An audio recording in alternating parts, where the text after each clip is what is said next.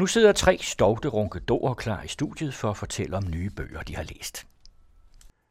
Som vi sidder her, er det Egon Clausen, og det er Nikolaj Iversen, og det er Geomets. Og vi har aftalt, at jeg lægger ud med øh, det, som jeg har synes var vigtigt at få frem i øh, udsendelsen her om bogudgivelser, seneste bogudgivelser inden for det faglige område. Og det er Michael Jalvings bog om øh, Søren Krarup, altså en biografi over Søren Krarup, som øh, man på mange måder kan sige meget godt om.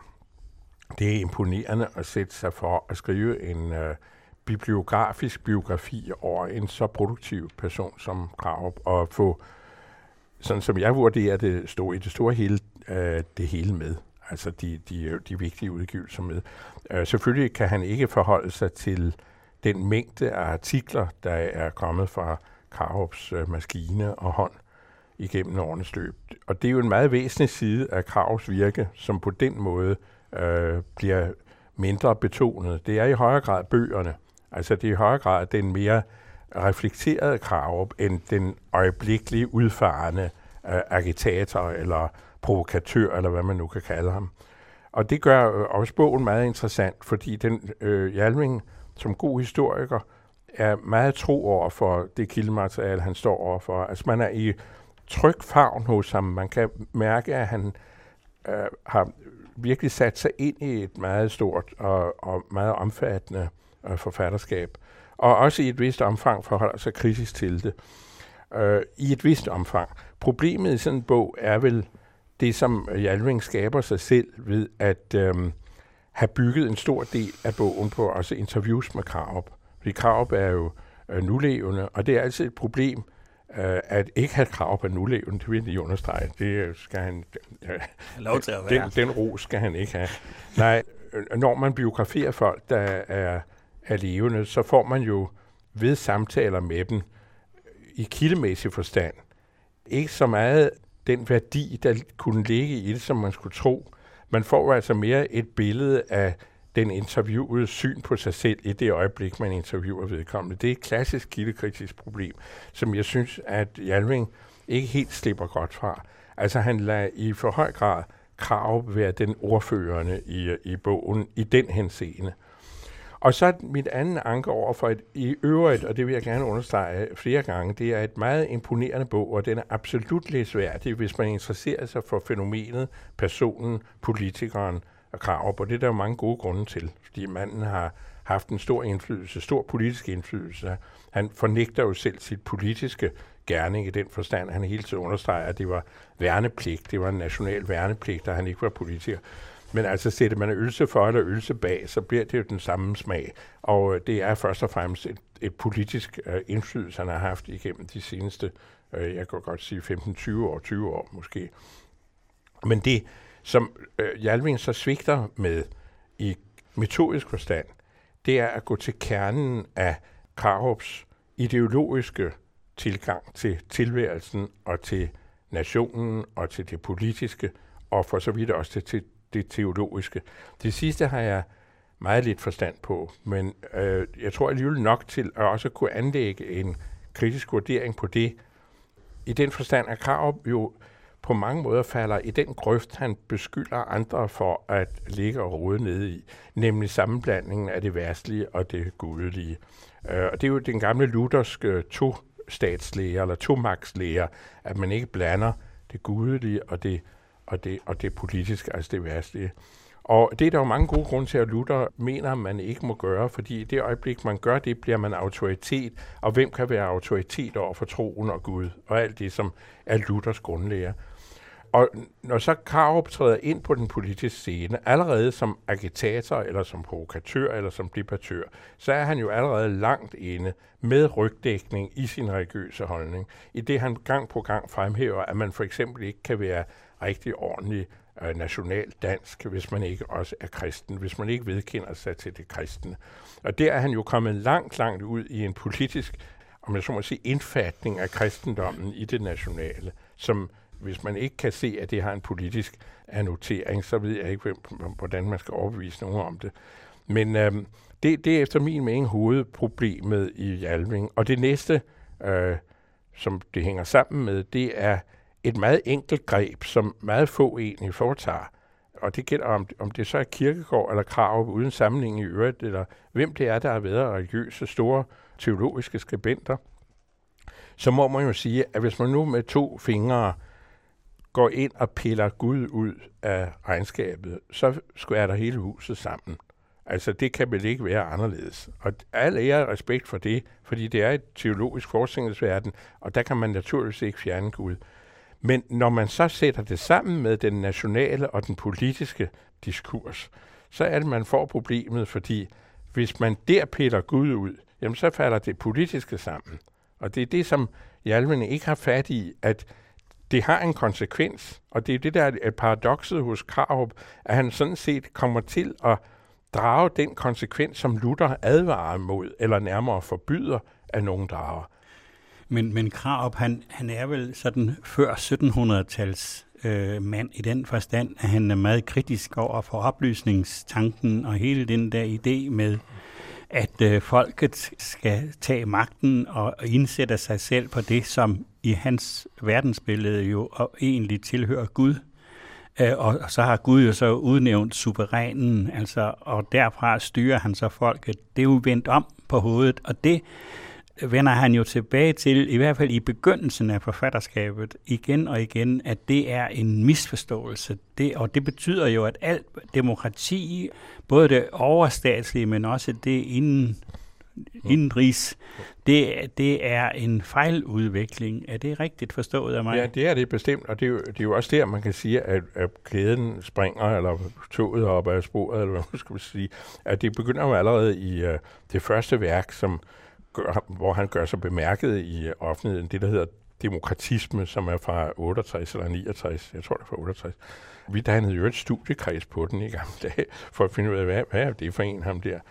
Og der må man sige, jamen, uh, Krarups grundsynspunkt er jo, at hvis man dyrker demokratiet, som for eksempel PH gjorde, PH Henningsen gjorde, altså så det som målet, så har man ophøjet det til Gud, så bliver det en isme, som bliver en erstatning for gudstroen. Har han ikke en lille smule ret i det? Nej, det synes jeg ikke. For jeg siger, hvad nu hvis man siger, at det passer jo ikke? Så falder det jo igen sammen. Siger, hvordan vil du bevise det? Der er jo mange mennesker, der er fuldgyldige demokrater og stræber mod et demokratisk samfund, som bestemt ikke ser det som en mysticisme. Ja. Nej, jeg taler heller ikke om mysticisme, men, der, men, men man kan da komme ud for nogen, som kan blive meget krænket på deres følelser, hvis man netop begynder at stille spørgsmål, sætte spørgsmålstegn ved for eksempel menneskerettighederne eller, eller andre ting, så er det som om, at man krænker noget, som for dem er helligt. Nå jo, men, der, jo, så på den måde er du ret, men så kan man sige, der er jo, der er jo tober alle steder, altså folk, som går, går for vidt alle steder. Det her krav gør jo det specielle til noget generelt. Altså det, det, det er derfor, jeg siger, hvis man nu har den holdning, at man ikke skal fornærme andre mennesker, øh, hvis det ikke er strengt nødvendigt, altså for eksempel, vi har haft den i ytringsdebatstriden, ikke? hvor man siger, jamen, er det nødvendigt, som Uffe Ellemann meget rigtigt sagde, fordi man har ytringsfrihed, der er jo ikke, der siger, at man skal bruge den hele tiden. Altså det, det bliver jo i sig selv en religion, ikke? Og så siger man, jamen, øh, hvis man så siger, jamen det er jo så er du politisk korrekt, så siger man, jamen det kan da godt være, at jeg er det på de og de punkter, det tager jeg så på mig, men det, bliver jo ikke en, det er jo ikke en ophøjelse et eller andet sted i mit indre, eller en, en religion for mig.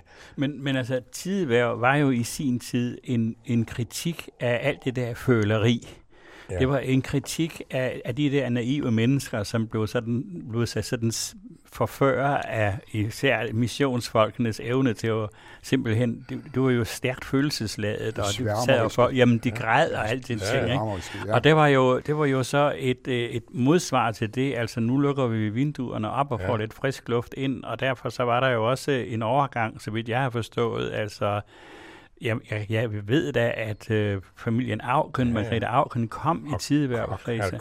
Og sådan nogen, ikke? Ja, ja, ja. Men de blev jo også smidt ud her under den øh, udvikling, ja. øh, hvor, hvor man kan sige, at den, den mistede formatet. Men i sin tid var der da noget meget befriende og nøgternt og meget sådan, ah, lad os nu komme ned på jorden, fordi jeg synes også, der for eksempel på venstrefløjen er der meget føleri og mange sådan, øh, altså for eksempel kritikken af godheden synes jeg på, på mange måder, det er ikke helt forkert. der er meget godhed. Så jo, der er meget magt, som ja. skjuler sig under godhedsmaske. Ja, men det er jeg også enig med dig i. Og der, men der synes jeg, der er et andet argument, der gælder. Et af Kravs øh, hovedpunkter, som i øvrigt Hjalming også gør en del ud af, det er den barmhjertige samaritan, som jo er en af hovedhistorierne i kristendommen, sådan som jeg opfatter det. Og der kan man så sige, og det, det, hvis man nu tager Kravs version, så siger man, det er noget forfærdeligt noget, fordi den her mand, grunden til, at han er interessant, det er, at han hjælper den nære næste, ja. og så videre, så videre. Så at man siger, jamen den øh, holdning, der er kommet ud af det, siger, at man må hjælpe sin næste, nær eller fjern, det er fuldstændig ligegyldigt. Fordi det, der ligger i det, det er, at den her mand jo i virkeligheden er ham fjern. Det er en samaritaner, der kommer til en jøde, der er blevet slået ned, og de to står så langt fra hinanden, som palæstinenser og israeler gør i vores dage. Måske underkøbet fjernere. Men samaritaneren gør sin menneskelige pligt. Og i den forstand, at den her mand, han hjælper, selvom han er nær på, så er han også fjern, fordi han er noget, som i virkeligheden slet ikke er næsten. Det er kun fordi, han snubler over ham. Men så omsætter omsætter den til moderne tid, hvor vi har mobiltelefoner og alt muligt, og tv og, og internet, og vi får at vide, at der er folk, der lider nød i Somalia. Så må vi gøre noget. Så pludselig bliver vi mistænkeligt gode ved det. Og den forstår jeg ikke. Og så vil jeg sige, hvis man så siger, som Krav også gør med Luther, det er gerningsretfærdiggørelse, hvis man gør det her. Altså man tager det på sig og ophøjer sig selv, og man tror, man kan skaffe sig aflad og syndsforladelse ved at foretage sig sådan noget. Det er ønkværdigt og latterligt. Og sige, jamen det er da muligt. Det er da også muligt, hvis jeg giver noget til tiggeren på gaden, at jeg føler mig som en fandenskab i det øjeblik, jeg har gjort det. Og jeg, måske ovenikøbet flere dage efter, jeg føler, nej, hvor er jeg god, hvor er det strålende. Og det er jo selvfølgelig lattervækkende, men det er jo værst for mig selv. Samtidig har jeg jo gavnet tiggeren. Han kan sgu da være ligeglad, om jeg går og, og opfører mig åndssvagt bagefter. Og det er også et af de steder, hvor jeg synes, at krav totalt går af sporet. For det er jo fuldstændig ligegyldigt, hvad den enkelte føler, hvis den gode gerning hjælper andre. Jo, der er bare en ting, ja. det er, at den enkelte, der gør den gode gerning, skal jo så bare være klar over, at det giver ham ikke lettere adgang til, til de himmelske her. Jamen, det er da også muligt. Altså, nu tror jeg ikke på nej, det. Altså, nu, jeg er ikke med af foreningen. Du har det meget men, svært med men, den forening der. Nej, det er jo fordi hvis jeg troede på det, ville jeg også sige, jamen det, der, det, det siger vi så, at det bliver så ja, men det er stadigvæk ligegyldigt for vedkommende, der bliver hjulpet. Ja, ja, det, ja, og i ja, selve ja. grundhistorien ja, ja. er der jo ikke noget om. Der er jo nogen, der går forbi den jøde, som er blevet overfaldet, som ligger i grøften, der kommer nogle af hans trosfælder, ja. og de går bare forbi. Ja. Ja.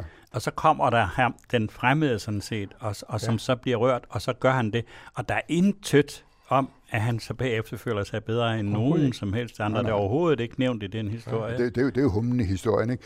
Jeg vil så sige, det med tideværv, det, det som jeg synes, jeg, jeg synes, der er meget befriende, også ved krav, og jeg, jeg, jeg kan være meget uenig og så videre, ikke? Men han har virkelig været en havkat i hyttefad blandt uh, de uh, kulturradikale, de mange geometser, der er rundt omkring, ikke sådan, Jo, og, det, det er jo, han, sige, at de er kulturradikale, hvad, hvad det så er for Ja, hvad det så er, altså, ikke? Men, all right. Gode, gode men, nej, ja, jo, jo, man, ja, ja, men, men, men, men, man har sådan en eller anden fornemmelse. Det er ligesom med, hvem er 68'erne og alt det der.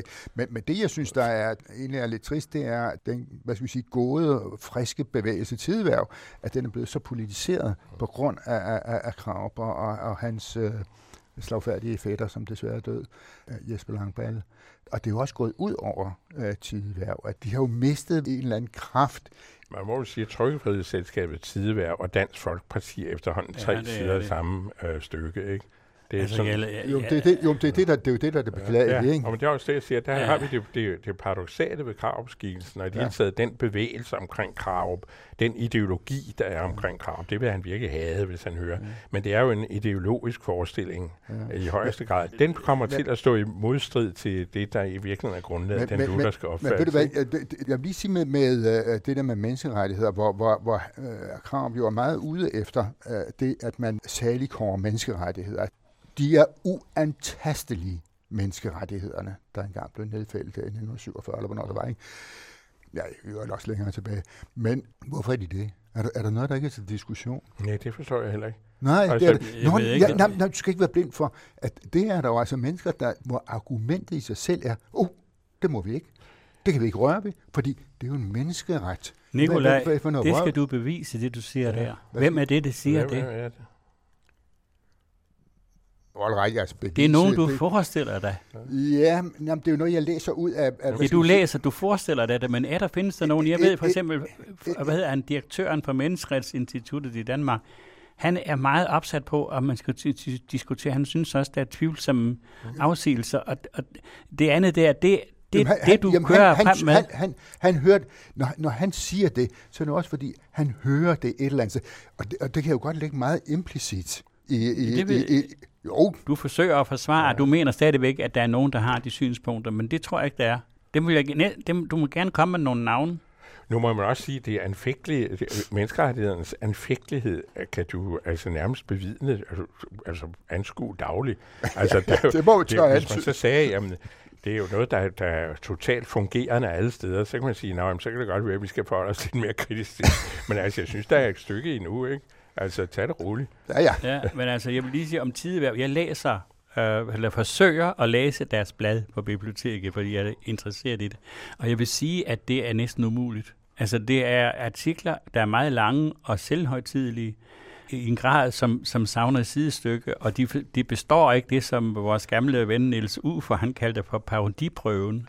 Og det er, at kan du, kan, du, kan du lave en parodi på den her tekst, så er der sikkert noget galt med originalen. Og det vil jeg sige, det er, det er simpelthen, det er højrøvet fraser, side op og side ned. Altså i gamle dage var der sådan at det var lidt morsomt og lidt skarpere, ikke? men det her, det er simpelthen, det, er, det er jo det samme igen og igen.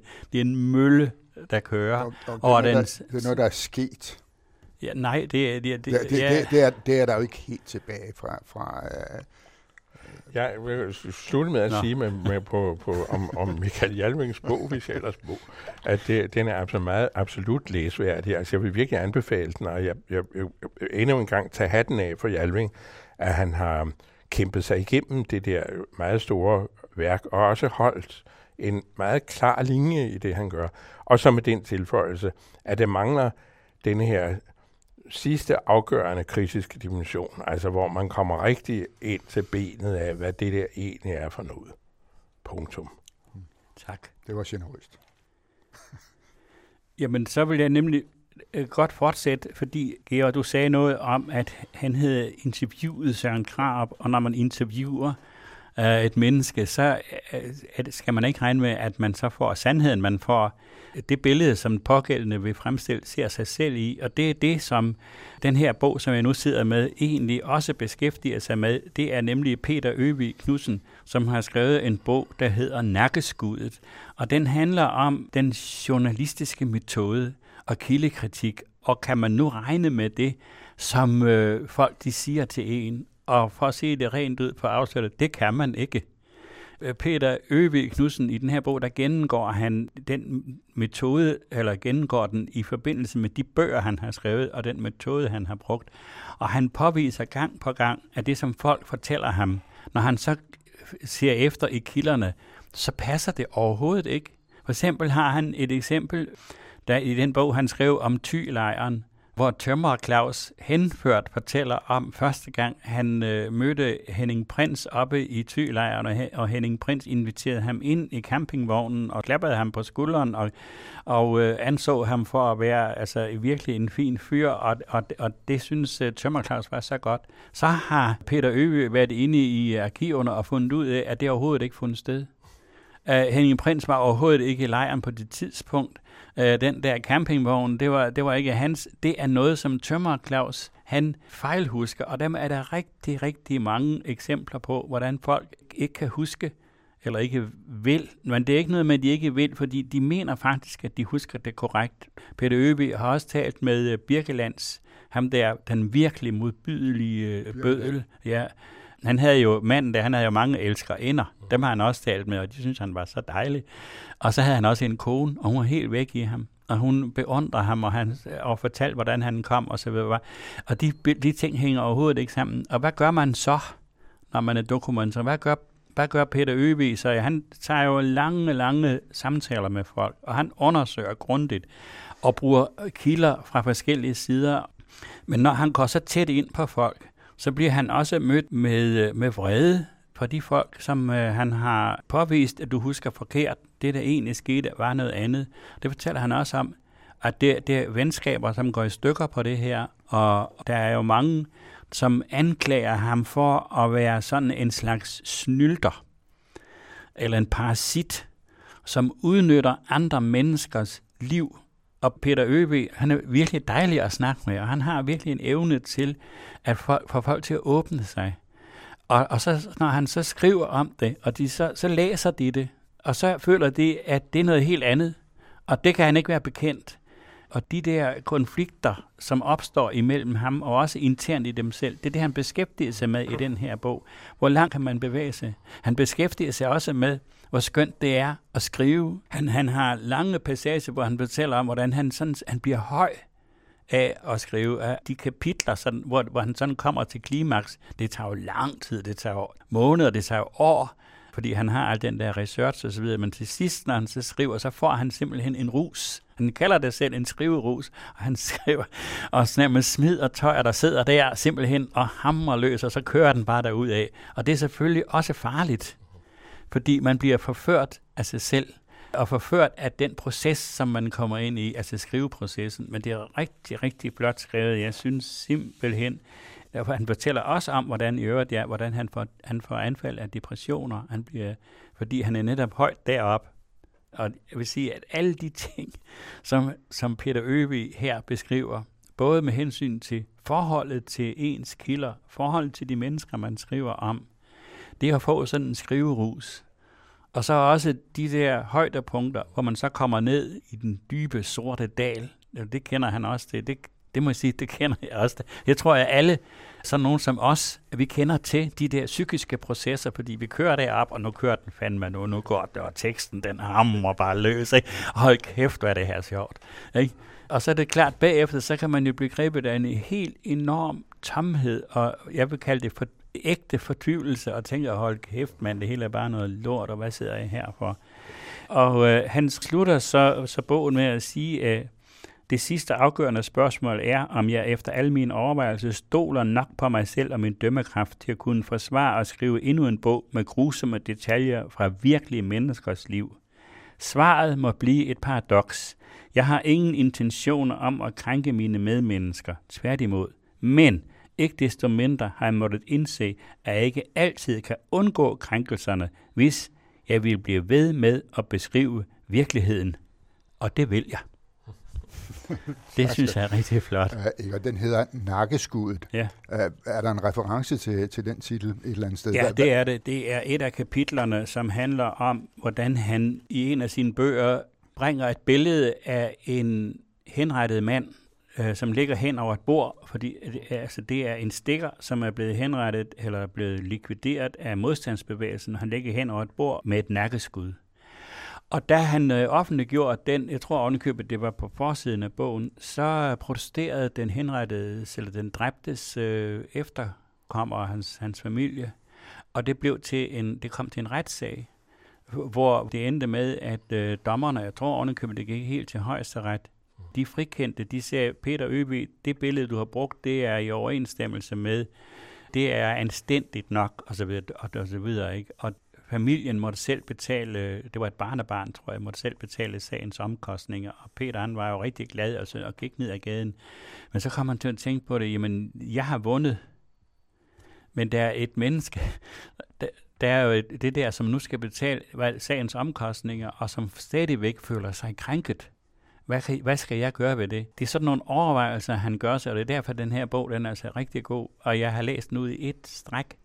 Og jeg synes, den er meget bedre end de fleste af de der dameromaner, som bliver udgivet og rost øh, til skyerne lige for tiden. Fordi det her, det er det, der hedder virkelighed. Det er non-fiction. Det handler om det, som vi, og det handler jo også om det fag, som vi har, og som vi stadigvæk beskæftiger os med, ikke? nemlig at beskrive andre mennesker, og også tit andre mennesker. Jeg har i hvert fald beskrevet andre menneskers liv, også på måder, som de pågældende, de kan ikke altid genkende sig selv og øh, der er jeg kommet til den øh, konklusion, at sådan må det være. Sådan må det være. Punktum. Eller punktum, for det bliver der ikke, for jeg kan jo ikke, jeg kan jo ikke holde op. jeg sidder så med en bog, hvor, som også, øh, øh og så skrev en journalist en fremragende bog, og øh, en bog, som portrætterer en masse mennesker. De fleste af dem er øh, døde, og så, så de kan ikke rigtig gøre nogen ophævelser. Og det er heller ikke sikkert, at de vil kunne genkende sig selv i de beskrivelser, der er. Det er en bog, der for at sige det sådan meget kompakt, handler om kønslivets elektriske egenskaber, og hvordan tankerne om disse egenskaber de kom til Danmark. Øh, bogen hedder, det er jo en vidunderlig til, Orgasmeland. Den er skrevet af journalisten Lea Korsgaard. Og den øh, tager sit afsæt i en øh, læge og psykoanalytiker, der hed øh, Wilhelm Reich, som var elev af, af, af Freud. Og øh, han øh, Øh, uh, kastede sig også ud i psykoanalyse og sådan noget. Han blev så sidenhen øh, uenig med Freud, og det er blandt andet fordi han fandt ud af, at øh, det var seksualenergien, det hele drejede sig om hvor Freud ligesom er ændret vinkel på hele sin forskning, hvor den så mere blev gik over med, med, med forskning i dødsdrift og så videre. Han røg simpelthen ud af en tangent, Wilhelm Reich. Og øh, han fik øh, proselytter i Danmark, det tør siges. Og det var øh, først og fremmest øh, to øh, markante, en, øh, øh to læger, øh, en der hed Tage Philipson, og så en der hed Jonathan Leuenbach, begge to kendte læger. Løgnbak især blev kolossalt kendt dengang i 30'erne, fordi han øh, begik det, man dengang kaldte for fosterfordrivelser. Altså han, han øh, hjalp kvinder af med, med, øh, med et foster. Det var ulovligt, og i første omgang øh, gjorde han det ved at henvise til andre, og sådan gør det lidt skjult. Og der øh, var sådan en retssag, hvor han blev frikendt, men så siden han, øh, kom han faktisk spjælet for det der. Han gjorde det ikke for vindings skyld, men han gjorde det, fordi øh, der var kvinder, stakkels kvinder. Det var jo øh, på mange måder så forfærdeligt, det liv, de havde, og, og derfor var der, kunne der være meget en rimelighed i det. Men øh, de blev meget optaget af Reichs øh, tanker om øh, det, som Reich selv kaldte livets energi. Og livets energi, det var en seksual energi. Og øh, han kaldte den for orgon. det er jo fantastisk navn. Orgon. Og øh, orgon, det var en orgasme-energi. Og det, det galt om for kortfattet, det var, at mennesker, for at kunne blive rigtig hele mennesker, så skulle de evne at få den totale orgasme. Altså dengang, det var godt nok ikke mange, der sådan hoppede på den, og mange var også meget skeptiske over for det der orgasmeteori. Men, men uh, Wilhelm Reich, han, han udbyggede det med, at han også lavede nogle bokse, hvor folk kunne sætte sig ind i, og så modtog de uh, på en eller anden besøgende vis uh, energi og, og, og simpelthen øh, blev bedre til at få orgasmer. Og, og, og, det lyder da godt. Ja, det, var, det, ja det, det, og det er jo no, nogle gange, så kan det jo lyde så godt, så, så er den nok heller ikke helt rigtigt. Og, og så analyserede de hinanden, og det gjorde de et væk. De analyserede og analyserede. Og øh, Wilhelm Reich, han måtte så flygte fra Tyskland på grund af nazisterne og sådan noget. Han havde jo skrevet en bog om fascismen, og øh, at dens, øh, den fascinationskraft, der var i, i, i, i fascismen, og han tog jo afstand fra den, han var jo også kommunist, eller i hvert fald en overgang kommunist. Han flygtede sig til, til Danmark og øh, levede der på, på tålt ophold et stykke tid, indtil han også blev smidt ud af Danmark, øh, fordi han øh, fik en dom for at have fornærmet, øh, jeg kan ikke engang huske, jo, Stavning var det vist ovenikøbet også, han havde fornærmet i et, et af sine blade men der blev sådan en helt klike, en helt øh, sammen, hvad skal jeg sige, en, en, som kom til at hedde Sexpol, seksualpolitisk samling der, som udgav blade, og de hjælp, hjalp, øh, lavede mange fornuftige ting, altså de hjalp kvinder med at få, få, få pesar, og så, så de, øh, altså svangerskabsforebyggelse, og så videre, og så videre. Og øh, på et tidspunkt, så blev der anlagt et nyt øh, almindeligt boligbyggeri, øh, i det, hvad skal vi sige, udkanten af Østerbro og på kanten til Hellerup, og må det vist være, det der hedder Ryparken. Og øh, øh på besøgende vis, øh, så slog de sig ned til Philipson og Jonathan Løgnbak og øh, nogle af fra kredsen der.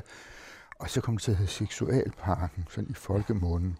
Fordi de levede et liv i synd, må man nok sige, på nu, altså træk sådan en, en, en dimension i det. Øhm, øh, det, som mange mennesker nok vil øh, opfatte som promiskuitet. At det gik helt galt med Wilhelm Reich. Han øh, endte så sine dage i USA, hvor han hørte røg i spjældet, hvor han så døde. Og det var, fordi han også øh, arbejdede videre med det der orgon, som var noget underligt mystisk noget. Og det blev sådan noget meget, meget absurd noget. En af dem, der var, kom sådan halvvejs ind i kredsen der, det var Mogens Fogh, den øh, senere rektor på Københavns Universitet. Og øh, han fandt, at, at, at Wilhelm Reis var latterlig.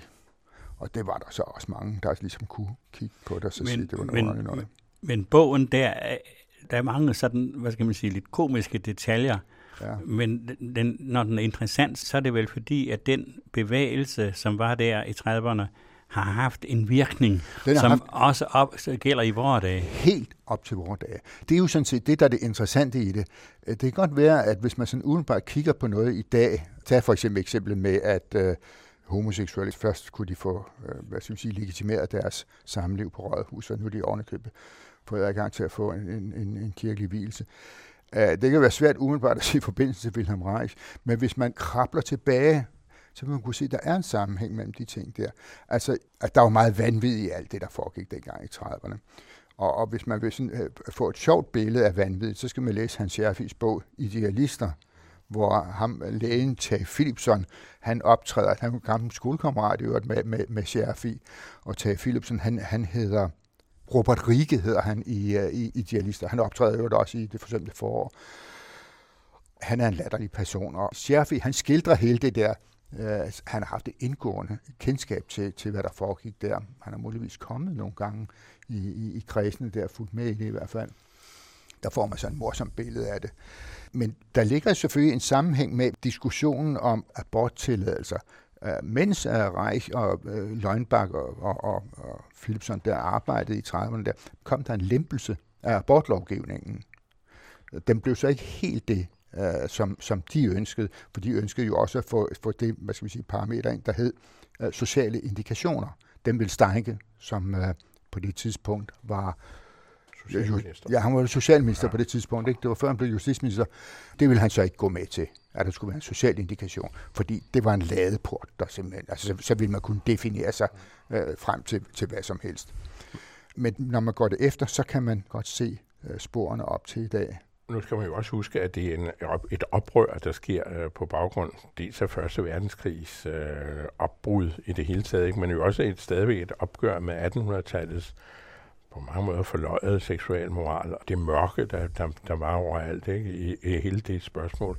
Det, der kommer seksuel vejledning, øh, seksuel undervisning, seksuel vejledning, sex og samfund, ikke? som bliver et meget jo, jo, vigtigt, det, det udsprang jo netop af, af sexpol, det er ikke? Det gør det, og det bliver jo et meget savligt og ordentligt tidsskrift i øvrigt. Men, ja, jo, jo, ja, jo, jo, jo, det er jo helt jo, bestemt, ikke? men jo blev, blev opfattet også som meget ja. provokerende, også beslaglagt undervejs. Jo, jo, men tænk dig i vores skoletid, hvor vi, det kan i hvert fald for mig, det konservative skolesystem på Frederiksberg, Torvaldsens Vejens skole, der var der ikke seksuel vejledning stadigvæk i 1950'erne. Det var Nej, der, der ikke. Vi fik der ikke Nej, det var der godt nok heller ikke, Vi fik der ikke en kæft at vide. For Nej. der er det, Paul Henningsen skriver det der, men fra trappegangen vidste vi det hele. Ikke? Ja, ja. Jo, jo. Med uvidenhedens posekiggeri var vi tidligt velbevandret i de dele. Ja. Og det var man jo for fanden ikke, vel? Det var et langt tilløb til ja. at der så først omkring midten af 60'erne begynder at, at ske noget. Ja, ja det er rigtigt. Det, det havde så måske også sin charme. Ikke? Altså, Nej, det synes jeg slet ikke. Altså, det kan vi så have mere forskellige anden, oplevelser. Anden verdenskrig var jo på mange måder en bremse Altså det bremsede en, en udvikling, som så blev genoptaget der i slutningen af 50'erne, og som så førte til blomstring i 60'erne, men der var rigtig mange ting, som lå som kim i 30'erne, og det her, som du fortæller, det hører jeg jo også som et opgør med mandsjuvenismen og mands, den mandlige dominans og ja. kirken og alt det der frommeri. Det var jo under velbegrundet anklage dengang, og det blev jo så forsinket så man kan sige, at alle de reaktionære kræfter i Danmark og andre steder, må jo egentlig have været glade for, at jo, øh, der kom sådan en bevægelse. Det, det, altså, det, det er jo en bevægelse, hvis, hvis råd i ligger tilbage fra før Første Verdenskrig. Ikke? for den ligger tilbage i det, der hed øh, øh den Lebensreformbevægelse i Tyskland, hvor øh, tyskerne jo dyrkede det der FKK, som det hedder, frikørperkultur, ikke? altså nudisme. Øh, jo, men så vidt jeg ved, er der jo en tradition, som muligvis er lige så gammel som menneskeheden selv, om at øh, der er grupper, der danner sådan nogle bevægelser på fri sex. For eksempel, hvis man læser USA's historie, sådan ude i, i fodnoterne og får det med, så, så var der også der helt tilbage i 1700-tallet grupper, som tog ud i, øh, i vildmarken og lavede kolonier, hvor de ja, ja. dyrkede fri sex og ja, ja. Øh, alt muligt, ikke? og så videre. Ikke? Så, så det har altid, jeg mener på en måde, det har altid været der, og nu bliver det så teoretiseret, og derved får det så pludselig en, en langt større øh, gennemslagskraft, og det skal vi da være glade for. Jo, jo. Vi, vi skal da være rigtig glade for, at der var nogen, der gik derud af den tangent, som, som nu her, hvor der også var sådan nogle ting, som vi kan le af og synes er komiske. Men det tror jeg altid jo. hører med, når der er nogen, der skal bryde noget nyt. Ja, ved du hvad, man kan, man, man kan jo, der, der er sådan, øh, det, det skal vi selvfølgelig tage med vis forbehold, men der er ligesom en, en form for lakmusprøve, det er, hvis øh, nazisterne var imod det, så det sikkert godt. altså, og, og, og det var jo det, der skete, da nazisterne kom til magten. En af de store sexforskere i Tyskland, han hed Magnus Hirschfeld, han var bøj, og så var han homoseksuel til lige, ikke? Og, og, altså jøde og homoseksuel, så Magnus bare, han også var nære, ikke? Men, når, ja, en jødisk nære, ikke? Men, men han måtte flygte, og, øh, og øh, hans enorme institut, Institut for Seksualwissenschaft, Øh, det blev simpelthen ødelagt, splittet, at bøgerne blev brændt, og, og øh, alt over arkiverne ødelagt. De var simpelthen så bornerte og øh, indskrænket. Ikke? Og når de var imod, så kan man godt sige, så har der sikkert været noget sundt i det alligevel. Ikke? Kan altså, vi sige det? Ja, det tror jeg, vi skal. Ikke? Altså det, kan, kan vi definere det på den måde? Hvad, hvad siger du, Gert? Ja, det der, altså at der, at der skete det der, det var der i høj grad et sundhedstegn. Men jeg synes, ja. der er to spor i det. Altså der var ved siden af det der meget spektakulære, der sker omkring det, hun kalder orgasmeland, der er der jo en kreds af meget savlige øh, fagfolk, altså psykiater, læger, som øh, forsøger at få styr på det. Ikke? En af dem var Hofmeier, overlæge Hofmeier og sådan nogle andre folk, som jo altså er det, som man jo med et skilsord kan kalde kulturradikal. Det er jo det, der, man ender, ikke? Det er jo lidt komisk, at man udskriver det der som noget ganske forfærdeligt, de her kulturradikal. Men de er jo faktisk med til de folk, som ikke vil have noget imod at blive kaldt det. De er med til at bane ja. vejen for det her, ikke? Altså, tænk dig uden kulturradikalismen, sådan en fyr som Morten Messerschmidt, det har tit modet mig, jeg har også sagt det til ham selv, at det er, det er ret komisk, fordi uden de kulturradikale ville han ikke kunne leve sammen som fremtrædende politiker med en bakkesanger inde på polsk. Den, går, den gik sgu ikke. Det var de her folk, ikke, som, som brød en, en bræsje, øh, så, så de her livsformer blev anderledes. Så øh, Dansk Folkepartis folk, de har det også sjovt på den baggrund, ikke? Ja, men tak for orienteringen. Nu skal jeg hjem, jeg er på cykel, og jeg skal køre igennem Ryparken, og I har glæder mig. Pas på, Egon, pas på. Runkedoren i denne uge var Egon Clausen, Nikolaj Ifersen og Georg Mitz.